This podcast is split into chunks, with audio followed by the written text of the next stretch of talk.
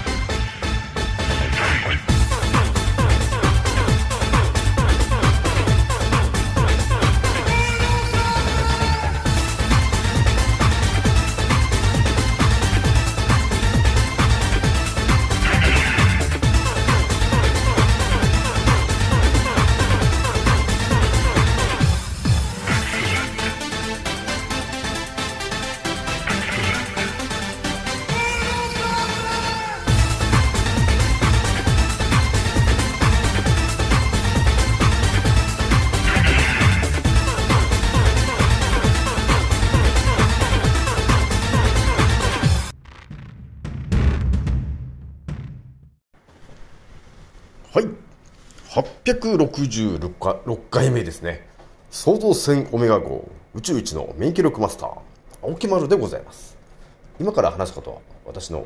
個人的見解とおとぎ話なので決して信じないでくださいね。はい。ではですね、今回はね、ちょっと少し前にね、あの、マルクス・アウレリウスの、えー本をね、ちょっと読んだ後で、えー思ってた話があったんで、その話をね、ちょっと今日お伝えしたいかなと思うんですよね。またちょっと不思議な話なんですけどね。ひとまずね、私、南海ラジオさんは現在ね、6万6400回再生突破しそうでございますと。皆さん、聞いてくれてありがとうという感じなんですよね。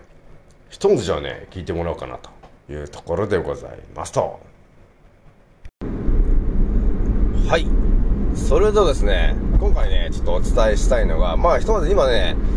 えー今と、今撮ってるのが、まあ、私が何かあって、えー録音できないというところが起きた時に、皆さんにお伝えしとこうかなという話をね、ちょっと今のうち撮ってこうかなというところがあるんですよね。今日ね、ちょっとお伝えしたい話なんだけど、私がですね、あの過去読んだ本で、えー見つけた話なんだけど、まあ、私が過去読んでる本っていうのが、まあ、金庫西野さんの話のね、あの、夢と金のあの本と、もう一つね、あの、マルクス・アルレリウスの自世録もちょっとちらっと読んだんですよね。非常に難しい本ではあったんだけど、でもね、ちょっと、なんていうのかな、別の視点で読んだんですよ。むしろ読んだというか、探したんだよね。別の視点で。これね、あの、普通に読んでるとさ、普通に読み終わると思うんだけど、何かを私は探しながら読んでたんですよ。それっていうのが、何なのかっていうと、皆さんわかるかな？普通の人はさ、本を買って読むんだけど、その、書いてる内容を、ね、それが気になって読むんだけど、私はちょっと別の角度で読もうとするわけですよ。それっていうのは一体どういうことかというとですね、その書かれてる本の中の世界で、どんな奴らがバックにいるのかな、みたいな話を、その角度でちょっと見てたんですよ。ちょっと不思議な話でしょ？だからね、普通に本を読むんじゃなくて、その裏側でどんな奴らがいたのかなとかね、そういう話で、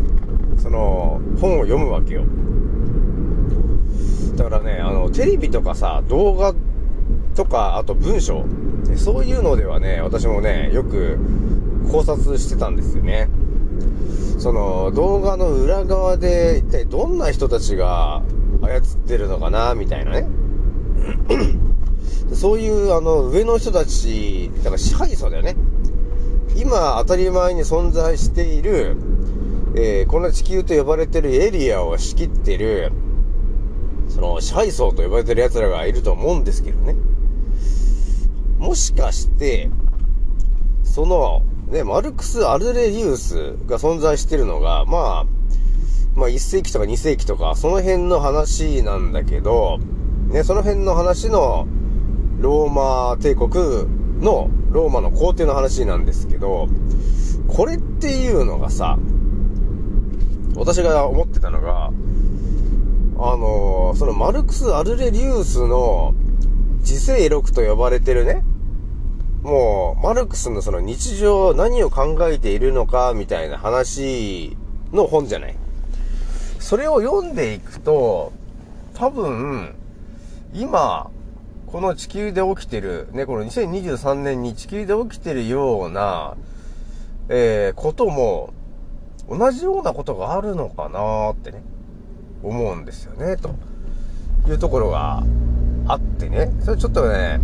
もしかしてそういうことがあるのかなっていう、なんていうのかな、こういう感じなんですよね。ローマのね、そのマルクス・アルレリウスが、その生きた時代、その近辺に、支配層と呼ばれてる奴らがいたのか。いたのかいなかったのか。っていうのを、ちょっと探る角度で、あのー読んでたんですよ。ね。そうすると、見えてくると、だから、あれですよ、普通に読んでてもさ、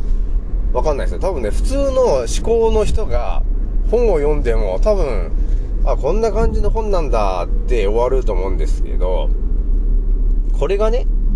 私みたいに、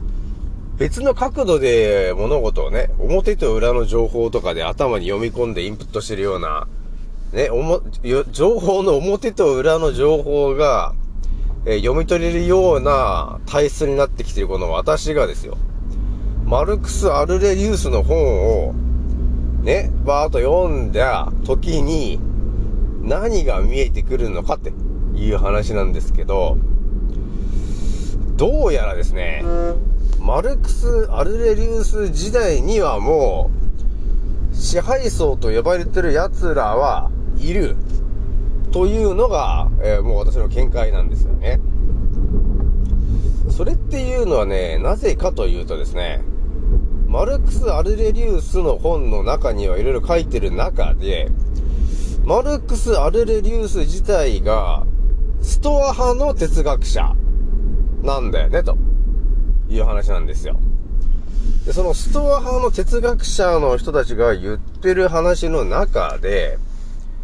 この地球というエリアを一つの国家として考えたいというような、えー思考が練り込まれてるということが書かれていたんですよねと。これはまさに今ね、えー、もっと分かってる人は分かってるけど、分かってない人は何も分かってない話なんですが、ね、あのーあれですよね、例の。一つ、世界を一つの、えー統一国家としようと。ニューワールドオーダー。この話なんだよね、ということになると思うんですよね。なので、マルクス・アルレデュースのストア派の哲学者の中に、ニューワールドオーダーの思考が入ってるやつがいたんだな、と、えーいうことまでちょっと見えてきた時にですね、そうかと、そういう思考がいるんだなっていうことが見えてくると、もう間違いなく、もうその時代にはすでに、この地球というエリアを、えー支配しようというふうに企んでいて、もう支配しているかもしれないね。うん。もう支配しているかもしれないと、えーいう人たちがいたんだね、と、えーいうことが、あのーちょっと見えたんですよね。だから、マルクス・アルリウス時代にはもういた。という話が一番しっくりくるのかなという話なんですよね。だそう考えるとね、やるなっていうとこあるよね。ほんと支配層の奴らはね。だから、ひとまずあの、第二次では日本が負けたけど、それまではまあなんとかあれなのかなと。えー日本の人たちは持ちこたえていたのか、ともちょっと思えるよね。だから、第二次で負けてしまって一気に、え日本が、えー攻め込まれたと、えーいう感じがあるんですけど、で、なんかね、いきなりこう支配層という奴らがいきなり現れたかのような感じがあるんだけど、いや、違うんだよね、と。いきなりじゃなくて、もともといたみたいなんですよね、と。で、多分このもともといたっていうその表現がちょっと、ちょっと難しいとこなんですけど、要するにその、キリストとかね、えー、あとは、そうだね、なんていうかな、あとは、キリストもそうなんですけど、あとはね、あのキリストもそうなんですけどはい。というわけでね、そう、いろんな話が頭に浮かんでくるんだけど、もう、相当昔にはもういたんだよなっていうのがちょっと、あるよね。結構ガチな話なんですけどね。で、ちょっと頭よぎってるのが、あのー、エデンの園があると思うんですけど、やっぱりあそこをどうやって、えー、いや、あの、支配層というか、そういう人たちが、えー、管理してるというか、ね、あそこに、元々の話で言うと、巨人族という人たちが、エデンの園に住んでいて、で、多分地球を支配していたと思うんですよね。で、その人たちが、誰かによって、そのエデンの園を、もう戦争みたいな話で、要するに追い出されちゃ、追い出されてしまったみたいな話が過去あったみたいなんですよね。過去ね。だからその話にもちょっと、あの、引っかかるんですよね。だその話と今、君臨している、えー、支配層。この人たちはだいぶ関係している人たちなんだろうなっていうのがちょっとあるんですよ。で、ね、まあ日本の神話じゃないですけど、ね、まあ日本の神様の人たちを考えてみてもらっても、まあ皆さんね、えー、巨人族の方がほぼ神様っていう感じになってるから、そう考えると、やはりあるどこかの時点で、エデンの園に住んでいた、えー、巨人族の人たちを誰かが、えー、襲撃したんだよね、と。えー、そして、あのまあ、戦争を起こして戦ったんだよねって、いう話がちょっと見えてきてるわけなんですよね。なので、結構これもね、あの、繋がるかもしんないっていう話なんですけど、多分こう考えるとね、えー、今ね、えー、今、今いる支配層と言われてる人たちがいるんだけど、一体いつからいるんだって考えると、やっぱり相当前から君臨してるんだろうなというところがちょっと見えてくるよね。まあ、またやべえ話なんですけどね、これもね。あんまりこういう話してるとね、あの、私ごとバンされる感じはありますけどね。というのがちょっと今日はね、いろいろ見えてきたんですよ。だから、マルクス・アルデリウスの自制力とかの本の中にも、角度を変えて本を読み込んでいくと、あれ？何かに、何か別の存在、圧倒的な存在がいるみたいな感じで、えー、書いてあるようなね、えー、そんなイメージだったりとか、あとはね、そのストア派の人で、えー、その、国をね、一つの、一つの国家とするような考え方。だ世界を一つの国家とするような考え方っていうのがあるよねって、えいう話が書いてあったので、それはちょっとあれなのかなと。まさに今のニューワールドオーダーにつながるような話の